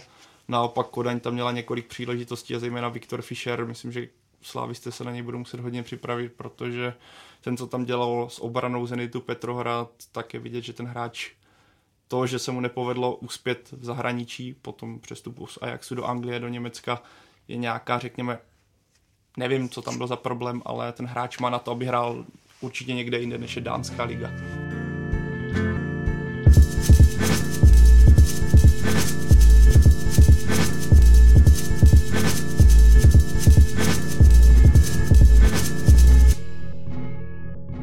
Premiéru v letošním ročníku evropských pohárů si odbyli Jablonec, který na hřišti Rén dlouho sahal po bodu. Nakonec však Severočeši, podobně jako Plzeň, inkasovali z penalty v nastaveném čase a francouzský celek tak vybojoval výhru 2-1. Ehm, my už jsme se tady vlastně o tom docela hodně bavili, myslím teďka ty pokutové kopy za hru rukou, to špatné bránění. Ehm, v Jablonci, Jablonec zase to samé, co Plzeň. Radku, myslíš si, že to je nějaký symptomatické pro tu Českou ligu, nebo chcete k tomu dodat něco, co tady vlastně mm. jakoby nepadlo, když jsme se o tom bavili posledně? Už, už jsme to tady naznačili, no, že, že u nás lize se to moc nepíská, především, že ty hráči mají prostě špatné návyky z, z české soutěže a prostě ten hráč by měl jít s tím hráčem do souboje, ale stylem, že, že s ním půjde do férového souboje a, a ne, že ho bude někde chytat rukama, objímat, jako v případě Tomáše Holeše a, A ono to kolikrát i stačí, prostě třeba prohraješ ten hlavičkový souboj, ale, ale nenecháš toho hráče prostě komfortně, komfortně zakončit a už jenom to, že jdeš s ním do souboje, tak on se, on se necítí úplně v ideální pozici, takže je, je důležitý prostě s tím hráčem ten souboj podstoupit, pak to zakončení je, je mnohem těžší, to si myslím, že, že je takový základní princip a, a úplně odbourat nějaký držení, objímání, prostě pak eh, v Evropě na to dojedeš. No. Bohužel, bohužel v České ryze eh, se takovéhle zákroky eh, nepískají nebo si nevybavu, že by se třeba letošní sezóně něco podobného řešilo. Mně už k tomu napadá vlastně jenom asi jedna věc, o které jsme se bavili u Slávě, že se podobně ukázala jistá míra neskušenosti Tomáše Holeše s nějakým evropským pohárem nebo evropským fotbalem vyšší, vyššího standardu a zároveň nějaká, řekněme, jistá vlna přemotivovanosti, že to byl skutečně tak okatý zákrok, že to nešlo nepísknout. A myslím, že on, když se na to sám podívá, tak si řekne, co jsem to pro boha udělal, protože to bylo, jak když, on to, no. asi když, tak, když chcete někoho zvednout. A... Myslím, ne, že on se tam sice mm. reagoval, ale já už teda moc tady tomu tématu nemám co dodat, ale ještě bych eh, vyzvěděl to, co už jsme se tady, to jméno už padlo, Tomáš Hipšman a jeho reakce mm. na to, že on vlastně věděl, že vůbec nemá smysl eh, nějak s rozhodčím se mm. zkoušet dohádovat, nebo to, že se rovnou otočil na toho Tomáše. Mm. Aspoň z té řeči bylo těla, z řečí těla bylo jasně vidět, že prostě ne, nemůžeš se ničemu divit, že, že to bylo jasné. No to je možná i tak, jako jak mluvíme o těch návicích, že prostě hráč si řekne, no to v 90. minutě už mě tohle nepískne. Hmm. Jo, a spolíhá na to, ale, ale prostě hold jako v Evropě nebo na mezinárodní scéně se píská jinak, nebo povětšinou teda, aby, aby jsme neříkali, že to tak je ve, ve 100% případů, ale, ale prostě tam, tam se jako nebere ohledy na to, jestli je 90. nebo první minuta. Takže oni prostě chce udělat všechno pro to, hmm. aby ten hmm. bod udrželi, no ale pak se to a to po zápasové také, ta 90. minutě se takové fauly nepískají, nebo nemuseli by se pískat, mi přijde, takové fauly by se naopak podle mě měly pískat i v první minutě, byl jasný hmm. faul. A Tomáš Holeš si myslím, že odehrál výborný utkání, to samý Honza Kovařík Plzni a tohle vlastně ten, ten jejich výkon, neříkám úplně degraduje, ale, ale prostě snižuje. Ale lidi si budou pamatovat, všichni si budeme pamatovat ten hmm. moment. Hmm. Pojďme se podívat na ten samotný zápas. Samozřejmě nelze opomenout to, že Jablonec tam byl velmi blízko zisku toho bodu, se kterým se popravdě moc nepočítalo zrovna v Ren. Karle, byla by to zasloužená remíza, kdyby to Jablonec zatáh? Já musím přiznat, že jsem ten zápas viděl jenom asi 15 minut, protože jsem cestoval eh, na Slávy. Z toho, co jsem četl, z toho, co jsem se bavil eh, s lidmi, kteří to viděli, tak říkal, že ta remíza že by byla zasloužená, že Jablonec odehrál dobrý zápas. Já jsem to viděl z těch asi tří českých zápasů, to bylo asi nejméně atraktivní, co se týče nějaké o, úrovně fotbalu, ale musím uznat, že Jablonec po nějakém tom dokonce měl nějaký prvotní tlak, pak, do, pak spíš v prvním poločase sekundoval Ren, ale že by byl po nějakým obrovským presem soupeře se říct nedá. Naopak Jablonečtí dobře bránili, myslím, že se Brazil zžili s tím tempem evropského fotbalu pak inkasovali tu branku, která byla teda skutečně krásná, byla úplně po, zbytečný, po zbytečné sérii chyb, ale trenér Rada udělal jednu dobrou věc do druhého poločasu, kdy tam nasadil vlastně chramostu a najednou ze statického doležela, který měl úkol spíš sklepávat a v prvním poločase vůbec se k tomu nedostával, tam byl hráč na breaky, z čehož oni Jablonec dokázal těžit, roztaho víc. V podstatě probral tu obranu soupeře, která musela na to reagovat a to vyrovnání bylo i zasloužené po tom nástupu do té druhé půlky, která ze strany Jablonce byla hodně dobrá, naopak mě přišlo celkově, že Ren k tomu zápasu přistoupilo i s tím způsobem možná podceněním, přece jenom Jablonec je, není Real Madrid, není PSG, takže ono se možná trochu není čemu divit. Faktem je, že jak říkal Karel, ta remíza pro mě byla zasloužená, je strašná škoda, že to dopadlo tak, jak to dopadlo, ale Jablonec ukázal to, že ten tým má na to, aby předvedl minimálně víc než uh, Zlín v loňské sezóně Evropské ligy a myslím, že má i kvalitu na to, pokud se zadaří v tom dalším zápase i bojovat nějakým způsobem o postup, i když si skutečně myslím, že to bude hodně těžké. Ještě k těm penaltám vlastně. Eh, ty české týmy tím přišly eh, o dva body do koeficientů, což teď jsem si to přepočítával, to jsou čtyři desetiny, které by nás dostali před Chorvatsko na 16.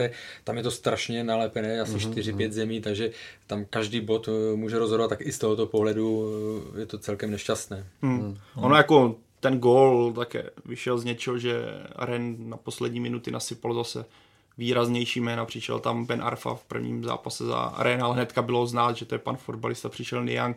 Tam jako Ren také některé hráči šetřilo, zejména v té útočné fázi. Ale ne zase všechny, nebylo to, že by tam nastoupilo Bčko, to zase nechci říct.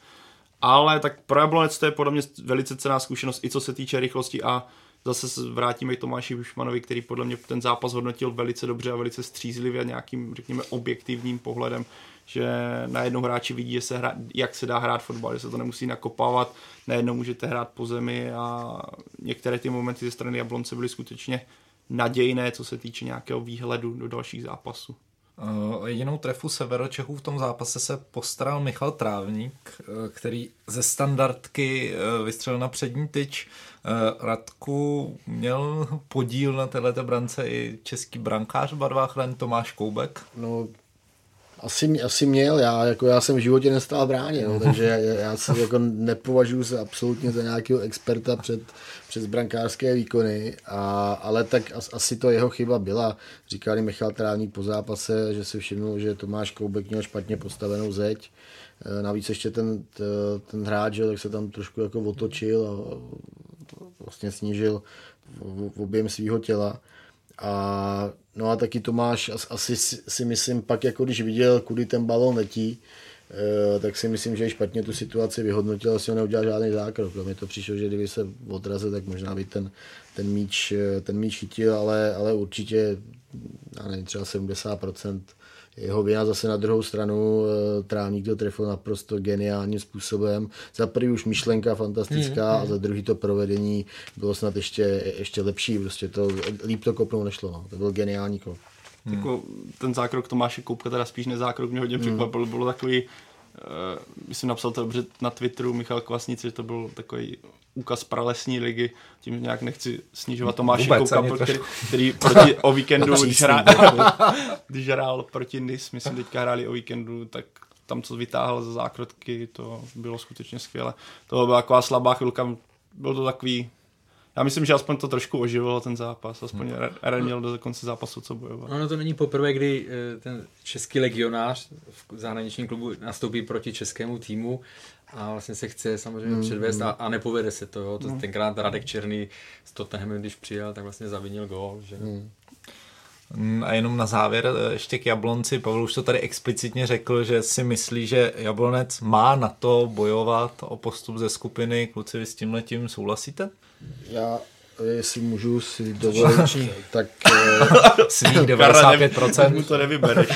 ne, já to, řeknu, já to řeknu úplně, úplně v krátkosti. Já si myslím, že ne, že nemá, eh, že se mezi ty dva postupující dostat nemůže, že ty týmy tam mají větší kvalitu a, a navíc eh, Jablonec má poměrně problémy i, i v české soutěži a nedovedu si představit, že by, že by zvládli takhle, takhle kvalitně uh, obě, ty, obě ty ligy nebo ty soutěže zároveň. No. Já ne, nevě, nevěřím tomu, že, že by mohli postoupit.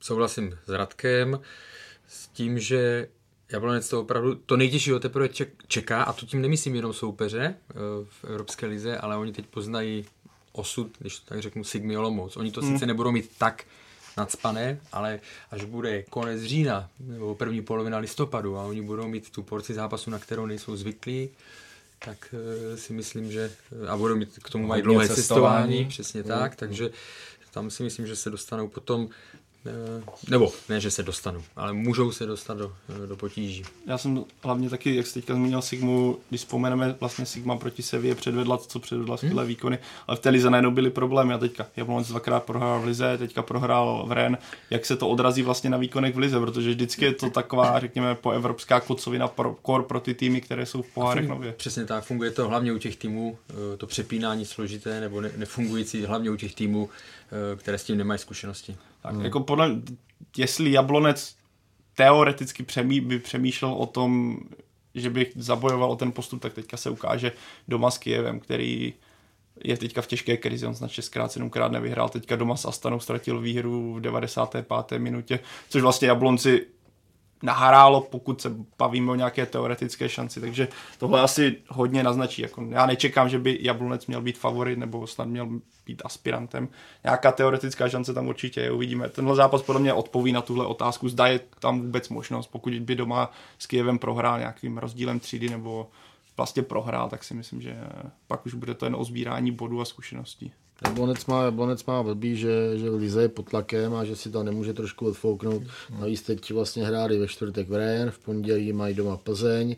Ten zápas potřebují zvládnout, dejme tomu do bodu minimálně a odezdat dobrý výkon, nevím pak koho mají o víkendu a vlastně hned další týden hrajou no. doma za stánou, jo, takže se to na ně valí Pak, a každý pak zápas někde domácí důležitý. pohár ještě, by mm-hmm, tam Mhm, to prostě, ale už to začne, už to, a oni musí, přesně tak, oni už, není to ko- komfortní situace pro ně.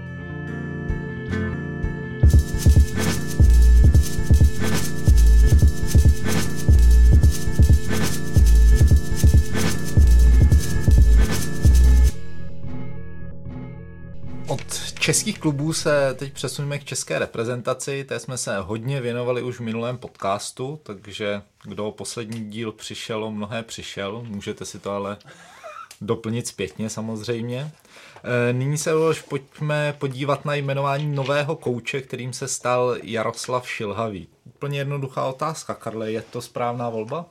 Myslím, že za té situace, ve které národní tým je, to znamená, že potřeboval teď e, rychle e, trenéra, takže je to dobrá volba z těch e, kandidátů, kteří reálně přicházeli e, v úvahu. E, tak už jsem to zmiňoval minulý týden, Jaroslav Šilhavý má za sebou výsledky, týmy jeho měli nějakou herní tvář, je to člověk, který umí komunikovat s hráči, což si myslím, že v téhle fázi bude to nejdůležitější. Samozřejmě pak, když to vezmeme z celkového eh, záběru, tak ta změna nebo eh, to jeho jmenování není jak, eh, že by spasilo celkově eh, český fotbal, což ani nikdo nečeká. Tam se pak musí opravdu rozhodnout celkově se tam změnit nastavení o tom, jak by ten český fotbal a reprezentace jako taková měla fungovat.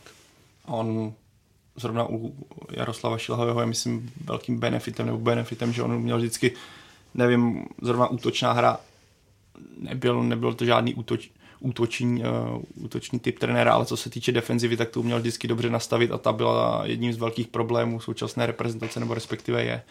Navíc z reprezentací má tu zkušenost jakožto asistent Karla Bricknera. Takže zmiňoval jsi minulý podcast, přesně jsme to zmiňovali. Z těch kandidátů byl pro mě hlavním favoritem a je vlastně dobře, že byl vybraný, ale ta jeho pozice není moc závidihodná, bude to mít velice těžké. Já jsem chtěl říct, že pod Jaroslavem Šilhavým bude hrát reprezentace méně atraktivní fotbal, ale v zápětí jsem si uvědomil, že vlastně pod Karlem Jelínem eh, atraktivní fotbal nehrála. Ale Trošku to bys- vylekal. To, to, to, bylo, to byly velice špatný prognózy, no. Ale, ale každopádně souhlasím s váma, že, že dá především té obrané hře, ta, takže, dá, takže dá řád nebo vůbec takový té organizaci toho celého týmu a, a mělo by se to postupem, postupem času projevovat. No, jsem zvědavý, jak, jak už to teď bude v tom říjnovém dvou zápase, ale už prostě je potřeba, aby tam byla vidět změna. No. Důležitá věc, kterou on řekl, že není čas na nějaké zkoušení ve smyslu, že by tam protočil mm-hmm. 22 hráčů. To je Což je vlastně dobře. Což je velmi dobře v tuhle chvíli, protože jak jsme se bavili, eh, za posledních 8 zápasů se tam protočilo eh, 10-12 obránců v základní sestavě a tak dále. Hmm. A co bude hodně důležité si myslím, nebo co bude pozitivní změna, eh, bude i ten, ta komunikace mezi eh, trenérem a hráči a i ten eh, přístup hráčů. Tam si myslím, že uvidíme, že tam bude vidět rozdíl. Tak, pro mě jako první úkol, který od něho čekám, je vlastně ustálit, jak už jsem to Karel naznačil, nominaci, ale zejména mě přijde obra, obranou čtyřku. To je podle mě úkol číslo jedna, aby i když se třeba dvakrát teďka prohraje, tak aby vznikla nějaká funkční defenziva, na které se bude dát stavět do těch dalších měsíců a třeba i let. Protože doteďka to nebylo a reprezentace na to tvrdě doplácela. A bude to samozřejmě těžký úkol, protože tam za prvé jsou zranění, za druhé jsou výkyvy formy. Když se podíváme na tu nominaci teďka, kdyby už jsme se o tom, ale xkrát nenapadá mě vlastně další jména, že bych si teďka řekl, nechápu, proč Karel Jarolím ho opomíjel, úplně, že by byla nějaká výrazná postava, která by mi tam chyběla. Takže i tohle bude nějakým způsobem spíše o psychice a o nastavení systému, než o nějakém hledání neexistující. Objevení no. pokladu. Tak, hmm. což který není. No. Já si myslím, že je taky strašně důležitý, aby, aby si eh, Jaroslav Šilhavý vybral takový jako svoje styční důstojníky. Myslím, že by to měl být třeba Pavel Kadeřábek, Teo Gebrselassie. A protože mně přijde, že tyhle kluci už jsou v té reprezentaci dlouho, ale nikdy jakoby uh, si ji nevzali, jak bych to řekl, prostě nikdy jako nevzali jako za svou. Jo? A oni by jako se měli, na starost, že by převzali. Tak, tak, oni by se měli cítit tak jako lídry toho týmu, hmm. ale zároveň cítit, aby jim, že jim ten trenér 100% věří, což speciálně tyhle dva, hmm. u toho Karla Jarolíma necítili ani náhodou, ani nemohli cítit. A myslím, že Jaroslav Šilhavý, to je zase moje paměť, takže já si myslím, že Karla ty bude vidět, Radku ty možná taky, uh, že myslím, že v Slávii, když byl posledním angažmá, tak on měl nějakou ustálenou jedenáctku, příliš zase do ní nezasahoval. A pokud nemusel, to byla jedna z věcí, která se mu vlastně byla vyčítána, když přecházel z Jablonce. On v Liberci to odehrál taky, mm-hmm. s úzkým mm-hmm. kádrem. V Jablonci v úzovkách Jablonecký Galacticos, tak se říkal, že to nezvládne, že, že neuměl pracovat s velkým kádrem, takže ale to si myslím, že u té reprezentace eh, je trošku jiné, že se to navíc ani nepotvrdilo. A že, mm. že, ale to, že bude jak to tady už zaznělo, prostě kostru si vytvořit, teď nemá smysl no. řešit, jestli máme takové hráče v nejlepších soutěžích nebo takové, ale vytvořit si tohle, pak se kolem toho dá stavit, protože zase známe týmy, uh, Severní Jirsko, Jirsko, Island a tak dále, které nemají úplně třeba v top týmech, ale vědí, co chtějí hrát, umí to postavit si a hrajou, uh, mají slušné výsledky. Hmm. Radek už tady mluvil o styčních důstojnících Gebrselassie Kadeřábek. Sám Šilhavý na tiskové konferenci zmiňoval, že ten tým potřebuje lídra, že potřebuje mm, hráče s charakterem. Pavle, kdo si myslí, že by to měl být, krom tady ještě dvou zmiňovaných pravých obránců s Já si myslím, že to určitě bude Vladimír Darida. A to jak tím, myslím, že většinou by to měli být kluci, já to zase nechci úplně na ně házet odpovědnost, ale ti kluci, kteří hrají v zahraničí, kteří mají nějakou tu nadstandardní zkušenost s jiným fotbalem než je ten český a který do toho týmu, týmu můžou v současnosti, kdy je z velké části postavený třeba na slávy, tak mohou do toho vnést něco jiného, něco nového, něco, co úplně v českém prostředí není zvykem. Pak tady máme určitě Pepu Hušbauera. Mluvil, trenér Šilhavý mluvil i o Božku Dočkalovi, nevím, v jaké on je vlastně, máme nějaké zprávy z MLS, ale vlastně nevím, jak, jaká je tam úroveň a jak on hraje, takže mluvili i o Tomáši Sivokovi, ale mám takový, takový hráč prostě mi v současnosti tam trošku i chybí, no. No, ty Obecně. jsi zmiňoval jména jako Vláďa Darida, hodný kluk. My mm. máme bohužel problém teď, že máme až moc mm. hodné, eh, hodné kluky, hodný mančov a opravdu lít, uh, lídrem se nestanete pod tím tréninkem, že jo, nebo tohle to Máš prostě máte v sobě, no. nebo, nebo ne a uh, tam padlo to jméno Tomáše Sivoka, já si vzpomínám, když on končil tu kariéru reprezentační, takže už jsem mluvil, že je pomalý, mm-hmm. takový, makový. Ve fotbale obecně máme někdy problém, vždycky já říkám pozor na to, co si přejem, jo, protože pak to najednou zjistíte, on tam odešel, ano, on už samozřejmě nějaké nedostatky měl, ale pro tu kabinu třeba měl eh, strašně důležitou roli a takový podobný lídr, právě jako je Tomáš Sivok, tak teď tam nikoho takového nevidím. A to jsou ty věci, které v podstatě ani často novináři nevidí, jak to vypadá no, vlastně to za to no. hodnotí se to vždycky jenom na tom, co je na tom hřišti, Jo, ale, mm. ale jo, proto třeba ještě úplně robočím, ale jenom v rychlosti. Arsenal, když se řešilo, jestli Petr Čech ano, ne, eh, bude jednička nebo ne, tak eh, četl jsem nějaký komentář, kde to právě bylo zmíněno, že se zapomíná na to, že Petr Čech je jeden z mála hráčů Arsenalu s vítěznou mentalitou, zkušený mm. lídr kabiny a tak dále. To jsou ta drobná plus, nebo velká plus možná, eh, která rozhoduje o tom potom, proč je, eh, proč je v základu. Ale to jsem odbočil. A přemýšlím právě, když, když zmínil jsi toto, kdo takový vlastně z těch, řekněme, aspirantů na, je aspirantů na českou reprezentaci, kdo takový jako na první dobrou je. Vlastně mě asi mě teďka nikdo nenapadne, takový ten, z koho ten to charisma toho lídra úplně sála. Jak... No, eh, já jako je, já, já, já, třeba tam vidím eh, dva kluky, já tam vidím třeba, bohužel to jsou teda oba golmani, no, ale, ale třeba v té kabině jako by mohli sehrát nějakou důležitou roli a z mýho pohledu to je třeba Tomáš Vlastík a Tomáš Koubek. Oba hráči, kteří se umějí postavit k věci, který umějí mluvit otevřeně, který se za nic neschovávají, navíc eh, bez pochyby oba jsou inteligentní kluci s nějakým i nadhledem, jo, že, že eh, u nich to nekončí jenom, jenom na, na trávníku nebo prostě svět jim nekončí v tom bílém obdelníku, A takže třeba u nich, u nich to vidím, že mají třeba potenciál, nebo si myslím teda takhle. Myslím si, že mají potenciál ten tým nějakým způsobem víc. No. Škoda je, že, že jsou golmani a že to třeba nemůžou, nemůžou ovlivnit třeba víc na tom trávníku. No. Roman Berber odhalil, nebo spíše tak naznačil, nebo já sám vlastně přesně nevím, to, co, co přesně Roman Berber zamýšlel a co, co vypustil ven, ale myšlenku, že Karel Poborský by vedl národní tým, pokud by nebylo výprasku od Ruska. Jak ty tomu rozumíš, jak by si to zamlouvalo, Karle?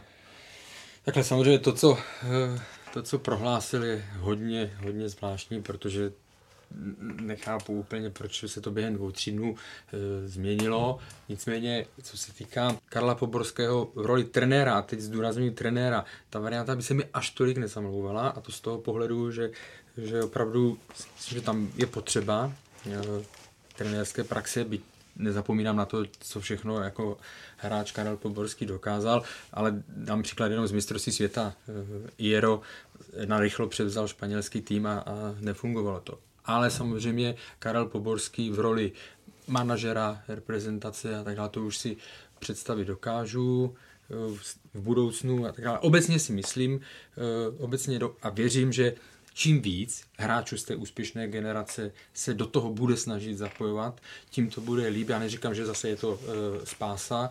Jo, oni, oni nesmí zapomenout, ty hráči bývali taky na jednu věc, že jenom to jméno hmm. jim to neznamená, že automaticky budou úspěšní v těch dalších eh, funkcích, že na sobě musí pořád pracovali, pracovat, tak jak pracovali v kariéře, ale čím víc těch lidí tam bude, tak si myslím, že by mohl i narůst a zrůst tlak právě na eh, současné, na současné vedení, na současné funkcionáře, aby přemýšleli eh, ještě víc o, o tom, jakým způsobem to vést. Hmm. Já mně by se Karel Poborský taky strašně líbil jako, jako manažer reprezentace a souhlasím s Karlem, že je bezpodmínečně nutný, aby se tyhle hráči z té úspěšné generace zapojovali, pokud teda samozřejmě budou mít, budou mít chuť a, a bude to mít nějaký smysl jak pro ně, tak, eh, tak pro český fotbal, ale eh, myšlenka typu v tuhle chvíli, že svaz určí a už je, uh, už je zase druhořadý, to je zase na další debatu, kdo by to měl vybírat a, a jak a a, td. a td. Ale myšlenka toho typu, že Karel Poborský bude manažerem reprezentace a vybere si svůj tým, to znamená trenéra, asistenty, samozřejmě po, taky po nějaký debatě, ale, ale on za to bude zodpovědný a v návaznosti na to další členy toho realizačního týmu nebo vůbec toho štábu okolo reprezentace mě přišla uh, strašně logická strašně sympatická. No, takže mě hrozně mrzí, že to tak nedopadlo a, a, a mám takový obavy, že, že se tohodle na svazu trochu lekli. Je dobře mimochodem, že uh, Karel Poborský nešel dělat nějaké kompromisy, jo? že situace byla taková a že by vlastně našroubovali Karla Poborského jako manažera a uh, trenéra Šilhavého a že by vlastně oni se teprve učili uh, spolupracovat, hmm, jaký kdo má postoj a tak dále. To už jsou právě ty slepence. Ano. Uh, uvidíme třeba, jestli to v hokeji bude fungovat. Sám jsem na to zvědavý, na, na hmm. dvojici uh, Říha Nedvěd. Nedvěd no, ale, takže je dobře, že ten Karel Poborský měl eh, tu sílu říct, že do toho, že do toho nejde, protože to není podle těch představ, těch kompromisů už jsme tady udělali hmm. tolik. Hmm. Já by to jako nevyznělo, že eh, mě to je líto, že to Karel nevzal. Já naopak oceňuju to, že to tak chápu. já naopak hmm. oceňuju to, že prostě Karel řekl, že, že za této situace prostě k tomu nejde. Hmm. Poslední otázka na závěr. Ono to by asi bylo na delší diskuzi, ale zkusme se k tomu nějak vyjádřit. Není vlastně samo o sobě dost absurdní, že trenéra vybírá vlastně jediný člověk a ještě tím člověkem je Roman Berber, teda někdo, kdo je vlastně z velké části odpovědný za ten úpadek českého fotbalu? Eh, no je to absurdní samozřejmě. Eh, mohli bychom tady o tom diskutovat určitě strašně dlouho, takže už končíme, takže já se omezím jenom, jenom úplně na strohý prohlášení. Je, je to absurdní a my jsme si zvykli na to, že tady uh, trenéra reprezentace vybírá pan Pelta, teď ho vybírá pan Pelta, je to samozřejmě nesmysl, uh, mělo by se to vybírat uh, Samozřejmě výkonný výbor by to měl nějakým způsobem řešit se sportovní radou a aby se došlo k nějakému, k nějakému výsledku po nějaký odborné debatě a, a ta vlastně vůbec neprobíhá na svazu. Tomu dodám jen těch 5%. Roman Berber měl za to. Jak, a to jsme řešili tady v ideálním světě s Karlem minule v podcastu. tak jenom řeknu, Roman Berber za to měl v ideálním světě vyvodit vlastní jako důsledky a měl odstoupit a neměl tam vůbec do tohohle výběru trenéra už zasahovat, protože on byl ten, kdo vlastně přivedl Karla Jarolíma a on byl ten, kdo dovedl český fotbal tam, kam je. Takže on měl také odstoupit a měl skončit s Karlem Jarolímem. To, že se to nestalo, je hold situace českého fotbalu. Já jsem si, když jsme zmiňovali slovo absurdní, no vzpomněl na Černé barony. tak to je ideální tečka. tak to je taková krásná optimistická tečka za dnešním Fotbal Focus podcastem. Eh, Panové, díky za postřehy. Eh, děkujeme i vám posluchačům za přízeň a pokud máte chuť si pustit další díly, můžete jít na naše stránky čtsport.cz nově také na Spotify a nebo využít podcastových aplikacích na mobilních telefonech. A jako obvykle nás najdete taky na Soundcloudu, v iTunes a YouTube. Mějte se pěkně.